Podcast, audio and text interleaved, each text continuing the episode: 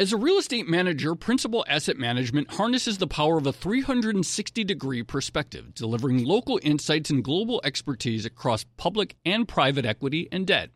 Their teams apply local insights and global perspectives to help identify the most compelling investing opportunities. Principal Asset Management, actively invested. Learn more at principalam.com. Investing involves risk, including possible loss of principal. Principal Asset Management SM is a trade name of Principal Global Investors LLC. Hey there, it's Joe Weisenthal. And Tracy Alloway. And we are the co hosts of the Odd Lots podcast. And we want to tell you about a new podcast here at Bloomberg we're really excited about Money Stuff, the podcast. That's right. Friend of the pod, Matt Levine, is teaming up with our other friend and Bloomberg TV host, Katie Greifeld, to bring the Money Stuff newsletter to life. Every Friday, Matt and Katie will dive into all the Wall Street finance and other things that make Matt's newsletter such a hit. You can listen to Money Stuff the podcast on Apple Podcasts, Spotify, or wherever you get your podcasts.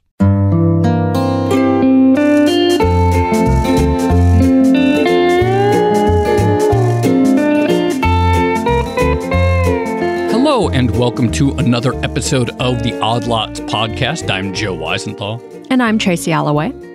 Tracy, you know, the the specifics of the FTX saga, disaster, collapse are still coming out, but one thing we do know is that, you know, there's nothing really that new about manias, there's nothing really new about bubbles, there's nothing really new about sort of like wildcat shadow banks that implode and lose a lot of money. Like in a way this story is as old as time.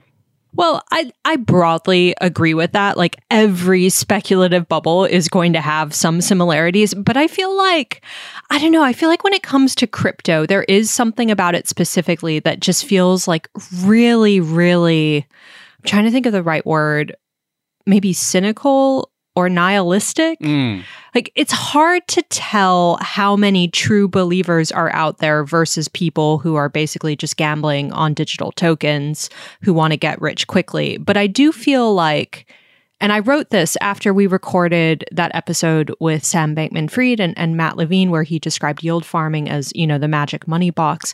But it feels like people kind of run two bubbles nowadays. And Lily Francus talked to us about this as well, but she was saying people ha- sort of have this compressed timeline where they just see an opportunity to get rich quick and the idea is to get out before everyone else. But as you say, there have been bubbles throughout history where people have tried to do the exact same thing. No, but I think you make a really good point and homing in on this idea of running two bubbles is sort of like this strategy that a lot of people employ. Like I've always sort of had this theory, and I don't know if it's really true because I've never looked at it empirically. So it's like a just for Twitter type of theory mm. that you know it's like this. I'm, I don't have to. Do you have any other types of theories? Not really. that was mean. Carmen, cut that. No, no, keep that in. Keep that in. People getting to hear the real, uh, the real back and forth between us. But you know, just this like mm-hmm. idea of like in a period of economic precarity and so forth, if you don't feel like there's like tremendous like economic opportunities for you, then you have to run towards bubbles because maybe a bubble will come around right. two or three, four times in your life, maybe. And if you don't strike it rich on one of them, like when are you going to make it? Well, this is exactly it. If you don't see the possibility of getting rich or even, you know, reasonably comfortable in your day to day job, then why wouldn't you look at something like crypto as basically a lottery ticket, right? You could get lucky if you put enough money into this investment and if enough people do the same thing. So I think that's how a lot of people were viewing it, this sort of lottery ticket. You know, and there's another thing, and you sort of touched on this, which is that, you know, yes, okay, there's always bubbles throughout history, but some bubbles in particular like really sell a vision of like changing the world. Right. So it's like cryptocurrencies are like beanie babies, is a thing people say. But I don't even think that at the very peak of like the beanie baby mania, that anyone actually believed like they were going to change the world, right? As far as I know. As far as I know, I don't think. So Yeah, we're going to have the Beanie Baby based economy, and everyone is going to have their own Beanie Baby wallet, and uh, we'll have financial independence, and we won't have to go through, you know, middlemen like the banks. It'll be great. We'll just trade Beanie Babies with each other. Yeah, that, I think I think you're right. I think that's exactly what happened. But no, like so, you know, some of these manias and the dot com one of course, too, is like the world is going to change. And they were kind of right about that because the internet uh, did change the world. But, you know, I do want to understand more about not only like the history of bubbles, not only what the FTX and crypto implosion is similar to, but like what history says also about this sort of like what I perceive as like this cat and mouse game that regulators play with different kinds of neobanks of sorts. I understand like neobank might mean something else, but I mean like new attempts to recreate the financial system and the the endless sort of chase and uh, sort of attempt to regulate them and the, the the hot money flows out of the regulated system. Totally. I, I, think looking into the similarities and the differences with past bubbles is definitely something that we need to do. The other thing that I find striking about crypto, and I know there have been, you know, private money projects throughout history, but it does feel like crypto was almost like the apex of that effort. Like we are going to create a financial bubble out of pure like money that we have created. I don't know. It, it feels like the financial, like speculative mania kind of reached almost its purest form when it comes to crypto. Like, this is about making money with pretend money that we have created. Like, that's what it feels like to me. Yeah, I mean, we could go down this rabbit hole, but like this idea of like the complete separation of a new financial system from the existing mm. regulated legal financial system is like a finan- fascinating angle. Anyway, you and I we could chat for hours, but Should we should we talk should we bring in an actor? Should we bring in a Yeah, guest? yeah, we should we should. Okay, so I'm very excited about our guest. We've never had him on the show before, I don't think, but we have been reading him forever for as long as like the financial mm-hmm. or eco blogosphere and Twitter sphere has existed. One of the true originals. We're going to be speaking to Brad DeLong, he's a professor of economics at the University of California at Berkeley. He's proudly been too online since 1995, and he is the author of a new book called Slouching Towards Utopia An Economic History of the 20th Century.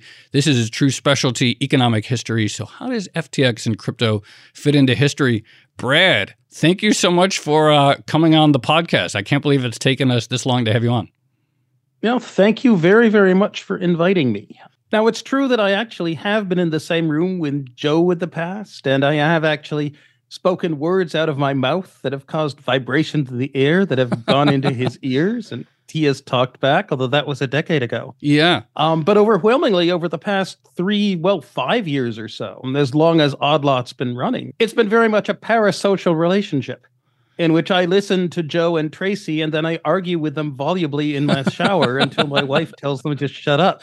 Um, and so it's great to be here. Great to be here, actually, for reals here in the metaverse. we are definitely. We're, we're, glad to have you, Brad. We yeah. are definitely clipping that, Carmen, and putting that out as an audiogram on Twitter as soon as possible. What is uh if there is still a Twitter. If there is still a Twitter by the time this episode comes out, which I hope. Brad, FTX, I say those letters to you, and as an economic historian, yes. what comes to mind first? What do, what do those words conjure up for you? First, it conjures up the South Sea bubble of the early 1700s. You see, Great Britain had gone all in in its wars with France starting in 1689 and had issued many, many metric F tons of debt during it. It was a country of 6 million fighting a country of 20 million and winning, you know, and piling up debt issue after debt issue after debt issue. But all of them were on different terms, none of them were tradable. Hmm. And along comes the South Sea Corporation with the idea that we are going to create a different form of money we are going to buy up all of the British national debt. We are going to consolidate it. We are going to take all the different securities and mesh them together. And then we are going to sell equal, identical shares of all of the consolidated debts. And because we're selling one product, it's going to be tradable. Hmm. It's going to be clear what it is because it's just a particular slice of the total debt. And the proprietors of the South Sea Company said, We're going to get fabulously rich here because going, we're going to create this enormous liquidity premium in the British national debt, which has not previously um, existed. And we're going to skim off a third of that liquidity value for us and our financiers. And for you, Mr. Member of Parliament, if you will help grease our bills go through the House of Commons so we can actually do this. Enormous bubble followed by enormous crash You know, source of the Sir Isaac Newton quote, I can calculate the motions of heavenly bodies, but I cannot calculate the madness of crowds. So, talk to us a little bit more. Like, what exactly is the parallel here, other than the South Sea bubble? You know, involved creating a new type of money. Like, are there other ways in in the way that the bubble built, in the way that people sort of marketed that idea to investors? Um, yes, indeed. Yes, indeed. Right. That it's not just what the original Bitcoin and Ethereum people saying we're going to have a whole new form of money. It's also that you're getting in on the ground floor of what's mm. going to be a mm. truly remarkable financial transformation. It's yeah. also going to be that we understand how to work the political system um, mm. to make it work for us. And it's also a huge number of copycats with all kinds of things, some of which are public, some of which are not, some of which are promises that we will have a business model at some point in the future, some of which are totally blue sky and incapable of realization in less than a century. And some of them are ideas that actually worked out in the very long run, right? Like the South Sea Bubble Company that wanted to send out an expedition to establish a trading post at the closest place where the Great Lakes meet the Mississippi River, where you just have to kind of drag a canoe across three miles. The Mississippi River turned out to be important. To yes. And you know, where's the place where you drag a canoe across three miles to get from the Mississippi to the Great Lakes? You know what that's now called? Uh, Chicago. Oh, oh. I should. I should. I, I was thinking. I was. I should know that too. yeah, that was that was embarrassing on our part. But alas, 160 years too early for anyone to actually so, want to live in Chicago, where the wind comes howling in from Lake Michigan, and where I was last weekend, where it's 15 degrees.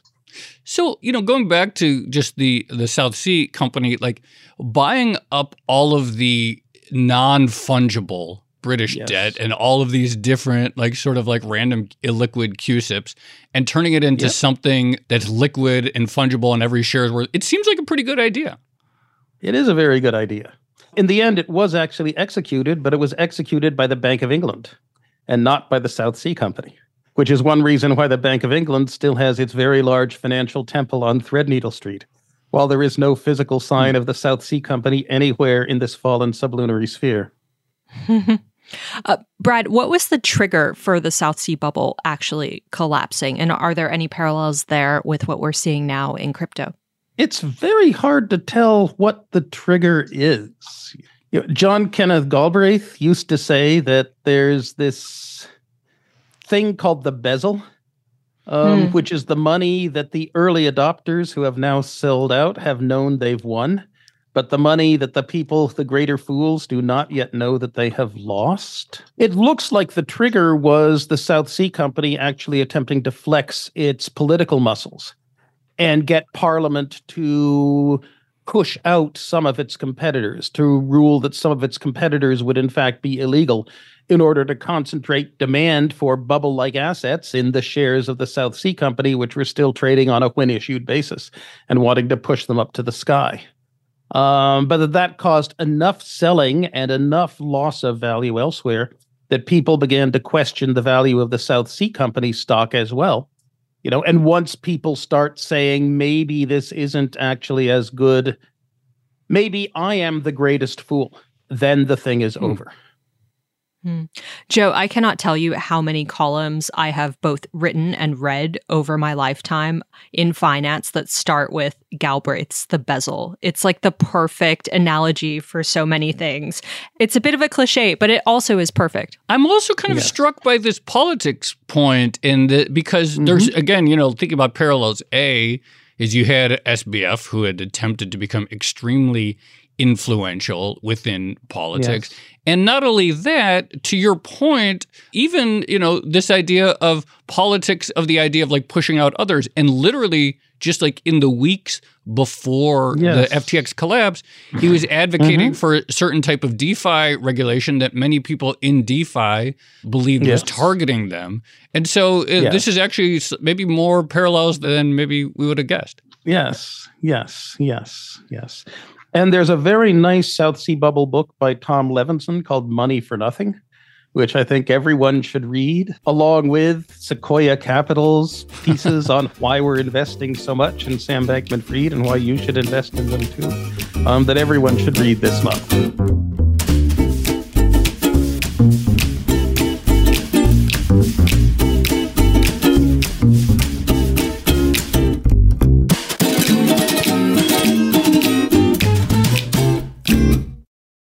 As a leading real estate manager, Principal Asset Management harnesses the power of a 360 degree perspective, delivering local insights and global expertise across public and private equity and debt.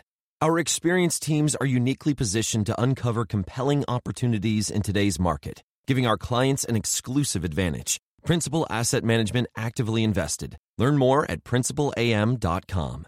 Investing involves risk, including possible loss of principal. Principal Asset Management SM is a trade name of Principal Global Investors, LLC. Hey there, it's Joe Weisenthal. And Tracy Alloway. And we are the co hosts of the Odd Lots podcast. And we want to tell you about a new podcast here at Bloomberg we're really excited about Money Stuff, the podcast. That's right. Friend of the pod, Matt Levine, is teaming up with our other friend and Bloomberg TV host, Katie Greifeld, to bring the Money Stuff newsletter to life. Every Friday, Matt and Katie will dive into all the Wall Street finance and other things that make Matt's newsletter such a hit. You can listen to Money Stuff the podcast on Apple Podcasts, Spotify, or wherever you get your podcasts. So, one of the things when it comes to bubbles, and Joe kind of touched on this in the intro, but almost every big bubble actually does tell some sort of compelling story. And obviously in hindsight you think well this was blown completely out of proportion or parts of this were true but not all of it like in the dot com bubble. Like talk to us a little bit more about that psychological aspect of bubbles and how do people actually differentiate between you know life world changing technology versus a speculative asset? Well mostly mostly there is a story about a life changing and very profitable technology underneath there, you know, that is in the end driving the thing, right? That we are going to build a railroad from New York to Chicago. And hmm. then we are going to collect a huge amount of money because we own the railroad from New York to Chicago. But then it turns out that there actually is a lot of money that wants to do this. And there is not one railroad, but there are three railroads from New York mm. to Chicago and you know each of them has high fixed but very low variable costs. So each of them has an incentive to undercut the others. And so none of the railroads can ever make any money because whenever anyone jacks up their rates one of the other two undercuts it. And so hmm. all the railroads go smash with their equity going to zero and their bonds going to very steep discounts. But at the end the United States has three railroads from New York to Chicago, and everyone who wants to move goods or people from New York to Chicago and back you know, is enormously blessed by this. You know, Joe Stiglitz says something similar about the dot com bubble, right? right? That MCI WorldCom was saying it was making huge amounts of fortunes by building out fiber everywhere. It was lying in its accounting, but lots of other people followed it. And then we had a decade of dark fiber in which transferring bits across the United States was essentially free. And that nourished the growth of the internet. That is, the collective losses of investors in telecom during the dot com bubble was a social gift in terms that it produced a huge amount of telecommunications infrastructure that all of us in the first decade of the 21st century benefited from massively. In the case of the South Sea bubble, you got the British bond market that rich British people could move their money from land to commercial enterprises into government debt and out again swiftly and easily, and so have more options and more peace of mind. But in the crypto bubble, um, what do you get? Right. I wanted to bid on the Financial Times NFT um, FTX tombstone, but could not connect my wallet, my Solana wallet to the FT's site, so I never bid on it at all but you get a particular number that says it gives you some kind of special claim on a particular picture of a monkey that everyone has on their desktop. um, it's very unclear. Yeah. Usually there is real money there. There is actually a pot of gold at the end of the rainbow, but it was never too clear what the pot of gold was supposed to be in crypto. You know, just setting aside this question of like, has any productive infrastructure been laid that we will benefit from this? Because I do, I, I, don't know what what the answer. I, it is also striking your point about, you know, you have the railroad boom, but no one can make mm-hmm. money operating a railroad. And again, kind of an interesting parallel here with crypto, where you have like this insane bull market for 20, 2020 2021. Yeah. It's hard to find yeah. actually the entities who accrued a lot of profits even during the boom, you know, and especially FTX. And people are like, how'd you lose money? It was the biggest boom of all time and you were trading it and you were mostly long mm-hmm. crypto and you still you managed to lose money.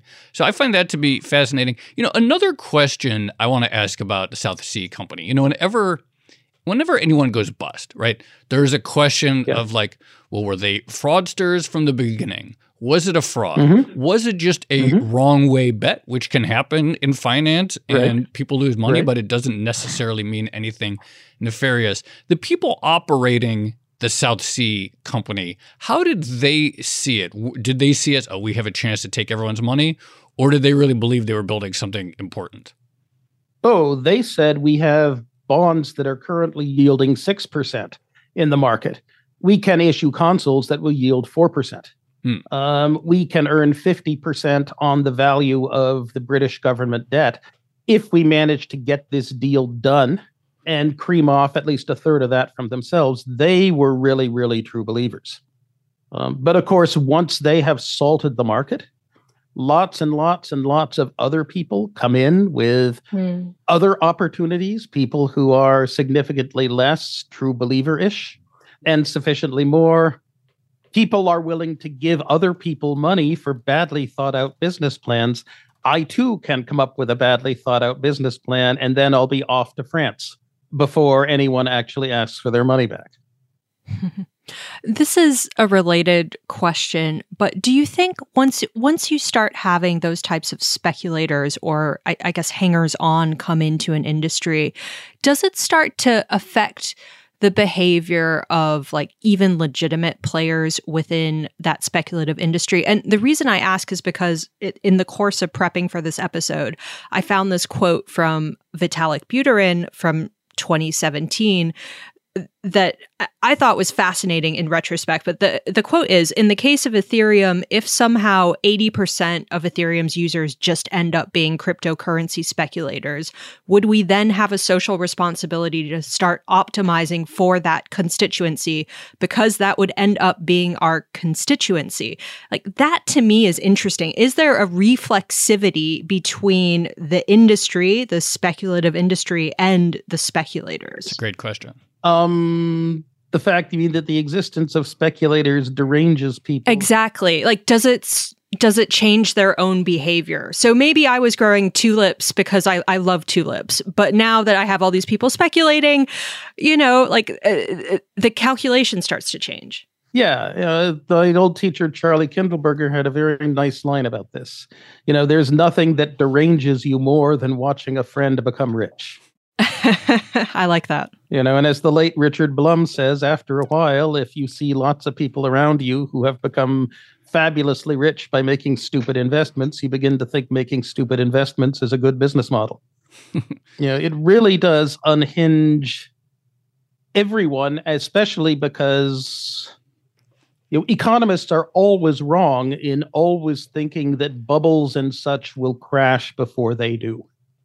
Hmm. Right. And so it hangs on and it hangs on and it hangs on far beyond the point at which the sober economists have been saying this will certainly not going to be sustained for this long.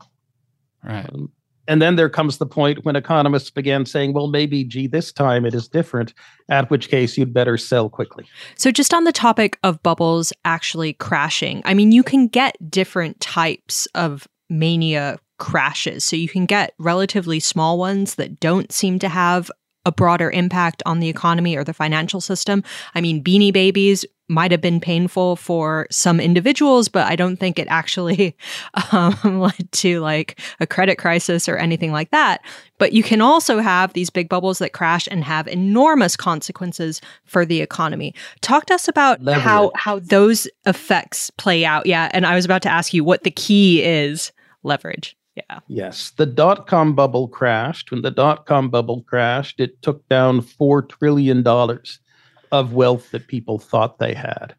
But because it had all been equity, and the investors of the dot com bubble who went broke weren't highly leveraged, the unemployment rate only goes up by one percentage point and you know comes back down fairly quickly. By contrast, you know, I remember March of 2008, and we were doing our rough back of the envelope calculations about the subprime collapse, and we concluded that there was about $500 billion of mortgages that weren't going to be paid off. And, you know, that's one eighth the size of the dot com crash. And yet, that one eighth as large loss created a crisis that pushed the unemployment up by 6%. And it took us a full decade to get back to full employment after that, you know, for lots of reasons. But the huge difference was that the people who had been investing in subprime when they shouldn't be were the major money center banks who were saying, aha, here's a chance for us to do some regulatory arbitrage these derivatives are rated AAA, so we can use them as our core reserves, and they're paying us 15 basis points more than real AAA assets are.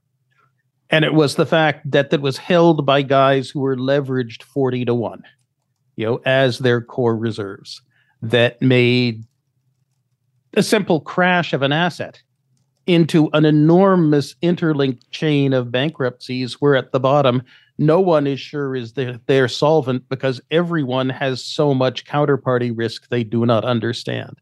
That everyone pulls into their shells and sells what they can and otherwise hunkers down. We don't think that's going to happen outside the crypto sphere right now.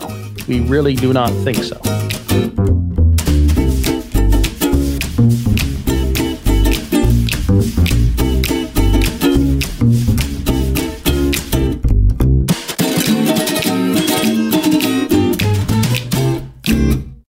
As a leading real estate manager, Principal Asset Management harnesses the power of a 360 degree perspective, delivering local insights and global expertise across public and private equity and debt. Our experienced teams are uniquely positioned to uncover compelling opportunities in today's market, giving our clients an exclusive advantage. Principal Asset Management actively invested. Learn more at principalam.com. Investing involves risk, including possible loss of principal. Principal Asset Management SM is a trade name of Principal Global Investors, LLC. Hey there, it's Joe Weisenthal. And Tracy Alloway. And we are the co hosts of the Odd Lots podcast. And we want to tell you about a new podcast here at Bloomberg we're really excited about Money Stuff, the podcast. That's right. Friend of the pod, Matt Levine, is teaming up with our other friend and Bloomberg TV host, Katie Greifeld, to bring the Money Stuff newsletter to life. Every Friday, Matt and Katie will dive into all the Wall Street finance and other things that make Matt's newsletter such a hit. You can listen to Money Stuff the podcast on Apple Podcasts, Spotify, or wherever you get your podcasts. So, another question, you know, sort of how these patterns work out. And again, it seems like one possibility with the FTX story is that it started off as like a sort of um, you know let's build an online crypto futures exchange. Let's build a crypto hedge fund and maybe it started out working well and it grew. And then at some point as it started to collapse what maybe started as sort of like let's attempt to build a business. And we don't know. And so this is you know maybe it you know edged more towards bad business practices like moving FTX customer money to Alameda or other things that someone might allege as fraud or lying to the public about the safety of the reserves. You pointed out that you know in a boom in a bubble you can have this sort of like derangement of behavior. So if Tracy is a tulip farmer who just likes the flowers and then suddenly gets into it for money, or I think baby, babies are cute and suddenly I'm a speculator you know, do you have a similar phenomenon where people can start an entity and have sort of like genuine good faith intentions of building a business, mm-hmm. but as the as it all tips over and collapses, essentially the fraud becomes the attempt to keep the real business going? Well, then first there's one stage in which you think, well, gee, there's a hiccup, but we can recover. Yeah. And then, gee, that didn't work. Now the question is do we start doing something that we really shouldn't? Thinking that we will probably recover and then we can paper it over. And then there comes a stage where you know, this is going down, and do we try to grab for everything we can at the moment in order to flee to France or to kind of position ourselves better for future negotiations. You know, that's rarely an immediate once and for all decision. It's something that happens gradually and then suddenly. Right. That I'm sure that Sam Bankman Fried did not set out to steal $8 billion from FTX and lose some of it in trading in Alameda and perhaps secrete some of it someplace else in places we do not know since the accountants messed up. Uh, but he did start out thinking that money from FTX could be very useful in getting Alameda over this particular bad patch. Mm. And then things kind of snowball after that. If you want to be a rich person and live a rich life, you moderate your bets according to what's called the Kelly criterion, right? You value, you won't take a bet that involves a 50% chance of losing half your money unless the upside more than doubles, gives you a 50% chance of more than doubling your money. And the problem with Sam Bankman Fried and company is that they'd been listening to these philosophers who were telling them that they should make any positive net present value value bet whatsoever. And if you do that, if you make much riskier bets than the Kelly criterion, then you wind up bankrupt with very high probability and extraordinarily filthy rich with very low probability. You know, but still positive expected value. And then the question is, what do you have the moral fiber to do or not do in all those cases where bankruptcy is staring you in the face? You know, since you mentioned Fleet of France, is there a pretty long history in these stories of someone winding up in another country's borders after it implodes? Is that a is that a common through line throughout financial collapses? Um, it's a common story. I don't exactly know how common it actually is in terms of how much how much money actually gets taken up and gets wound up someplace else relatively far away where other people cannot reach you. In Britain in the 1800s and before when they actually had debtors prison, it was significantly more common than since. And it's not clear to what extent it's we're getting away with our ill-gotten gains and to what extent it's simply that we do not want to have to spend our lives incarcerated in the Marshalsea prison because we're never getting out of this. um, Brad, you mentioned Kindleberger earlier, and of course, he wrote the sort of seminal piece about financial manias and bubbles, but a big part of Kindleberger is talking about what should actually be done when it comes to bubbles. And he talks a lot about a lender of last resort. There are other options too. You know, he talks about like maybe you can do nothing or you can declare a bank holiday or have some sort of central bank rescue, that sort of thing. But when it comes to crypto, are any of those options on the table? What should be done about a speculative mania like crypto? Um, well, the lender of last resort is mostly Kindleberger wearing his Keynesian macroeconomist hat. Hmm. and it's very much lend freely at a penalty rate on collateral that is good in normal times to systemically right to systemically important institutions in order to build a firewall between what's going on in finance and you know the real economy of people kind of with jobs you know, making things. As to what should be actually done with the speculative assets themselves, you know, I mean, the money was gone. The money was never really there in some sense. Wealth is trust that there is going to be an enterprise there in the future that is going to be doing something of value. And once the crash is over, there's no such thing. All you can do is hope to get back whatever some of the money that the people who bailed out relatively early managed to squirrel away when they said, I've been a fool, but here comes a greater fool. Let me hand this risk off to them.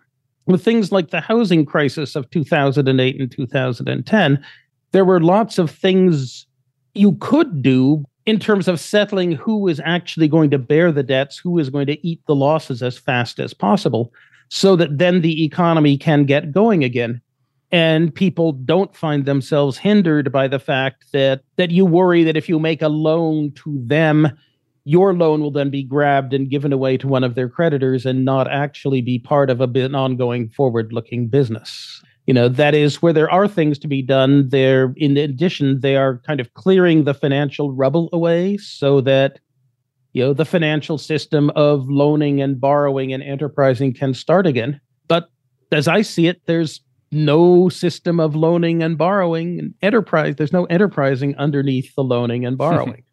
you know, there are right. computer programmers looking for Web3 use cases, but you know, they don't really need crypto assets to do this. Um, and it's unclear how trading crypto assets helps discover those Web3 use cases. Hmm. What about as the speculative mania builds? Is there something that regulators should do? Like, if they see something risky happening, should they immediately crack down on it or should they allow the free market to operate as long as it isn't fraud or necessarily illegal? And again, when it comes to crypto, we could have a whole other conversation about whether or not it's legal or not. But I do get the impression that regulators themselves or policymakers themselves are sort of caught up in the narrative, or at the very least, they themselves are uncertain about whether or not they should believe this story about this brand new technology that's going to change the world, or if it's actually just a Ponzi scheme. Like there seems to be a tension there within the minds of regulators. Oh, this is the the probably mythical story about what Alan Greenspan told Fed governor, the late Fed governor, the late Ned Gramlich in the early 2000s when Gramlich said you need to do something about subprime. Hmm. And Greenspan is supposed to be said there are lenders who want to lend, there are borrowers who want to borrow. All of them have their congressman on speed dial. I'm going to get in the middle of them and tell them you can't do this deal and then get ground into absolute dust up on Capitol Hill. You know, I can't do that. I have to sit back and then try to clean up the mess afterwards you know, and hope that I can. That that's definitely a piece of it. And also, regulators are likely to be um, grabbed by the same currents of thought that make them think this is the next new big thing as anyone else, you know, and are unlikely to get in the way. But if you do have regulators, right, cutting down on leverage, you know, making leverage really difficult is, I think, a very important thing to do and also, it's nice to not be in the free money business. Right? That if someone running a Ponzi scheme has to show someone 5% of real profits every year, um, or actually pay out 5% on values every year, it's much harder to keep it mm. going than if the treasury rate is zero and you don't have to pay out anything mm. um, every year, but just send them a statement saying their balance has grown. I think the that, problem, on the other hand, is that raising interest rates puts a lot of real people out of work. I think that's really important or interesting about like the sort of dilemma of regulators and it's like you know you hear heard this all the time with crypto. It's like oh like don't don't tamp down on innovation. And it's really important. There's going to be some innovation coming. And i you sort of get that you know mm-hmm. that sort of conflict among regulators like i don't want to be the regulator who yeah. like stamped yeah. out some innovation yeah. and then it flourishes elsewhere and makes finance more efficient. But this idea of like well just just take care of the leverage channel and then okay do whatever you want. Mm. just hive it off. Like it seems like that is like a way to think about it. It's like all right do we want to like completely kill crypto because of it? I don't know. Maybe maybe not. But maybe it's just an, the better way to think about it is just hive it off from any entity that could have like systemic leverage, like a FDIC insured retail bank account. And a bunch of people pointing out that, you know, if you gamble on the stock market, there are actual companies you're gambling on that have actual profits and that the S&P earnings yield is what, four and a half percent now? You know, so there are four and a half cents coming into the system every year for each dollar that's in the system, as opposed to crypto, where nothing's coming in. And where there are hopes for the future, it's that someday when someone actually finds a Web3 use case, they're going to want to build their Web3 use case on top of this particular blockchain coin that you happen to own today. And no one has ever explained to me why anyone in the future would ever who has a web3 use case would ever want to give away a lot of the value to today's holders of bitcoin or, or ethereum yeah that's a great mm. point so just going back to some of our discussion um, at, at the intro and it does feel to me like with crypto there was a sense of nihilism about it. And I'm sure some people are true believers. In fact, I know some people are Vitalik's true believers. a true believer. Yes, um, they they they yell at me on Twitter all the time. Um, whenever okay. you know, I'm sure they're out there. But there if is they're true of- believers rather than bots programmed by non-true believers. Yes. That's a good point. I've probably just been been emotionally abused by a bunch of robots for the past three years. but anyway, um, this lottery ticket idea. I wonder if you could talk about whether, and you know, this is kind of what your your new book is all about, slouching towards utopia. This idea that even though we've had a, a great improvement in human well being and lifestyle, that a lot of people still feel like they're being left behind or they feel poor relative to other people. Yes. So- in that environment, in an environment where you're upset because it feels like you are not getting ahead compared to your neighbor or compared to a billionaire, does that lend itself to more opportunities for speculative manias to build? Um, it certainly seems to, right? Um, it certainly seems to situations in which people thinking they're not getting what they deserve, while other people around them are getting much more than they deserve because they are managing to work the system in some way. Makes people think working the system somehow has got to be a successful strategy because look at all these other people who are managing to do it. Hmm. Um, and that makes people rather easy prey for a whole bunch of social engineering projects. I just have uh, one last question. Actually, once again, I sort of want to go back to the South Sea bubble. But this idea of copycats, this idea that, okay, actually, Yes. maybe there was some soundness to this idea of consolidating all this British debt and creating Right, one right. fungible security Right. that anyone could trade. Sounds pretty Yeah. good. And of course, Yes. copycats abound in crypto all over the place. What did those copycats Right. do though? What were the other entities that saw the South Sea bubble? They say we want to get in on get in on this action. What were the sort of I don't know bastardizations, distortions, whatever that sort of like that they glommed onto or that they uh, that that was their approach as the sort of number of entities doing this sort of multiplied.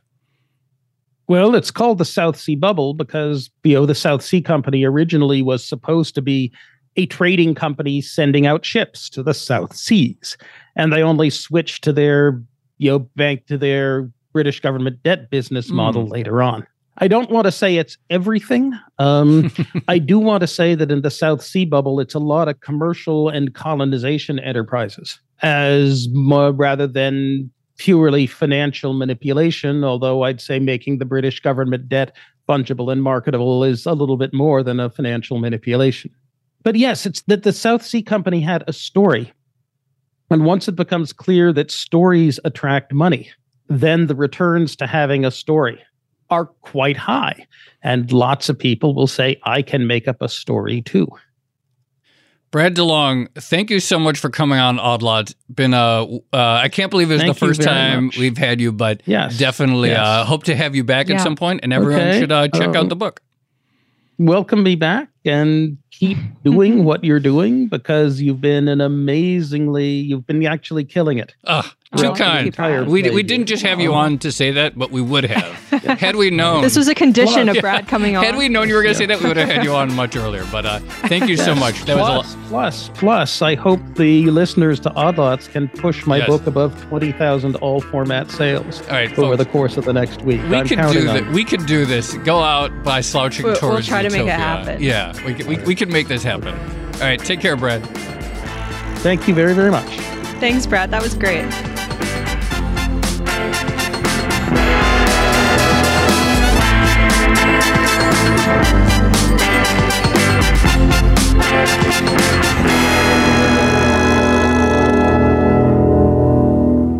Tracy, I love talking to Brad. I think probably my favorite part was uh, all the great things he said about odd lots. That was no, Yes. for real. No, I thought the the leverage point Yeah. w- was.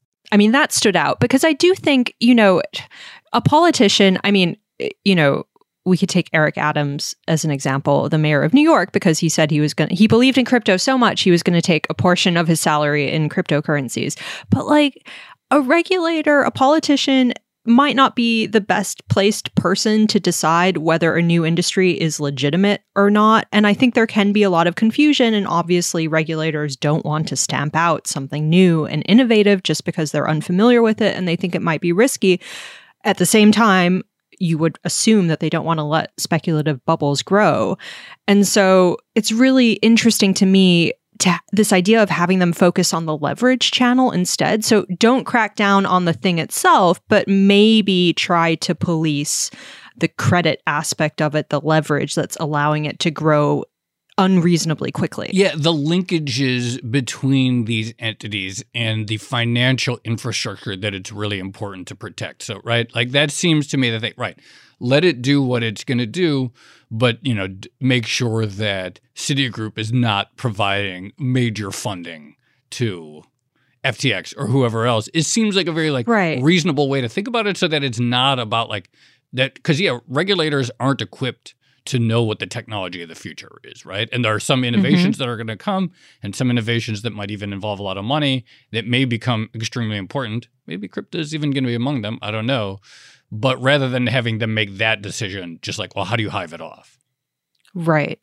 And the other thing that stood out to me, and I know, uh, you know, the podcast was sort of talking about parallels with historical financial bubbles, but I really think like a couple of things stood out about crypto or stand out about crypto. And one is this idea of the story. So every bubble has a compelling story, but crypto and especially Bitcoin didn't have just one compelling story. It had like, I can't even count them all, probably dozens, and they're constantly changing, right? So, you know, it was going to change the financial system. It's going to be an inflation hedge, a store of value, a payment mechanism, like all these things rolled up into one.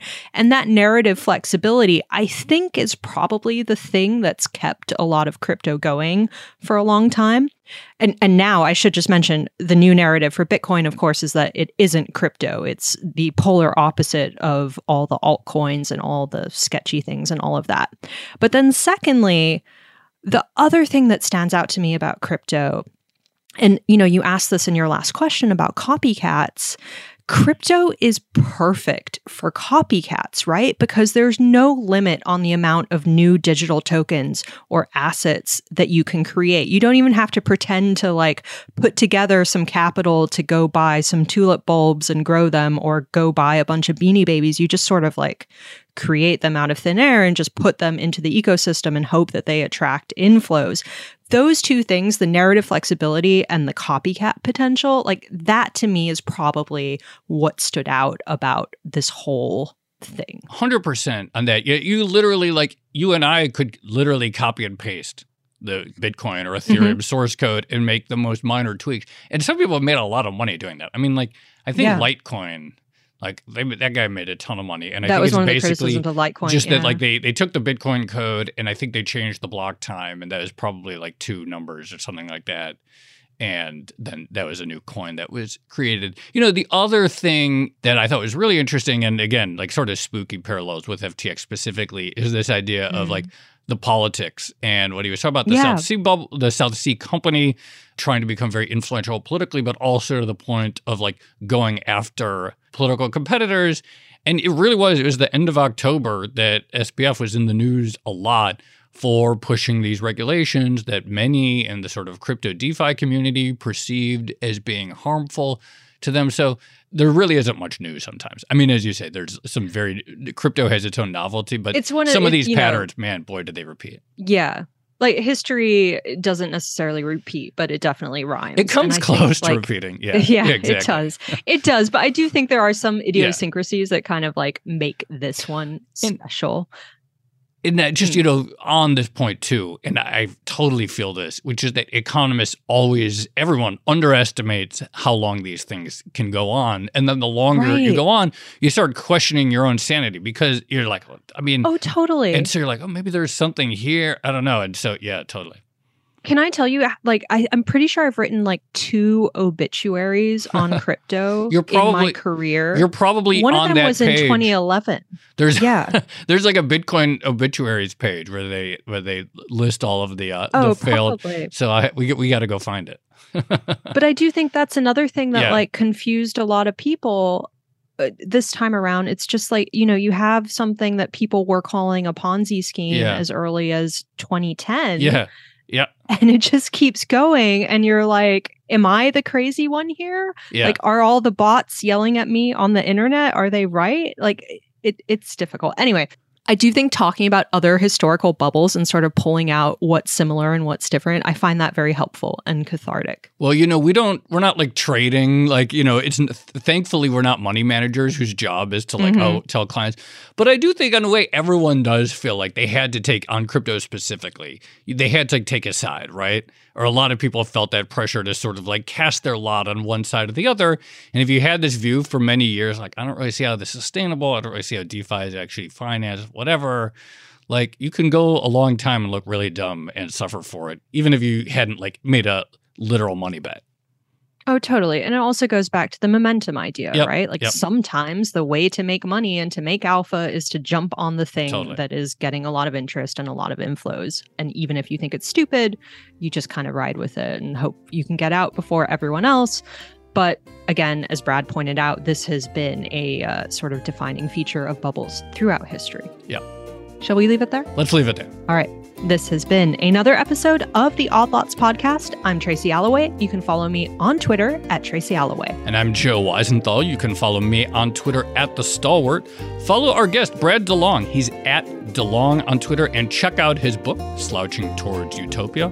Follow our producer, Carmen Rodriguez, at Carmen Armen. And check out all of the podcasts at Bloomberg under the handle at podcasts. And for more Odd Lots content, go to bloomberg.com slash oddlots, where we post episode transcripts, Tracy and I blog, and we even write a weekly newsletter on these topics that you should subscribe to. Thanks for listening.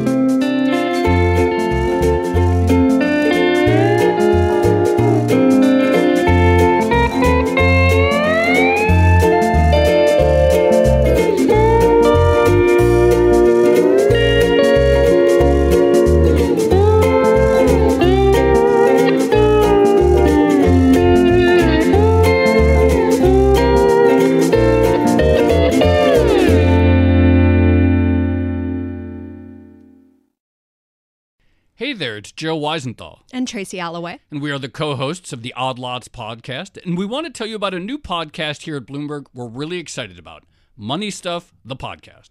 That's right. Friend of the pod, Matt Levine, is teaming up with our other friend and Bloomberg TV host, Katie Greifeld, to bring the Money Stuff newsletter to life. Every Friday, Matt and Katie will dive into all the Wall Street finance and other things that make Matt's newsletter such a hit. You can listen to Money Stuff the podcast on Apple Podcasts, Spotify, or wherever you get your podcasts.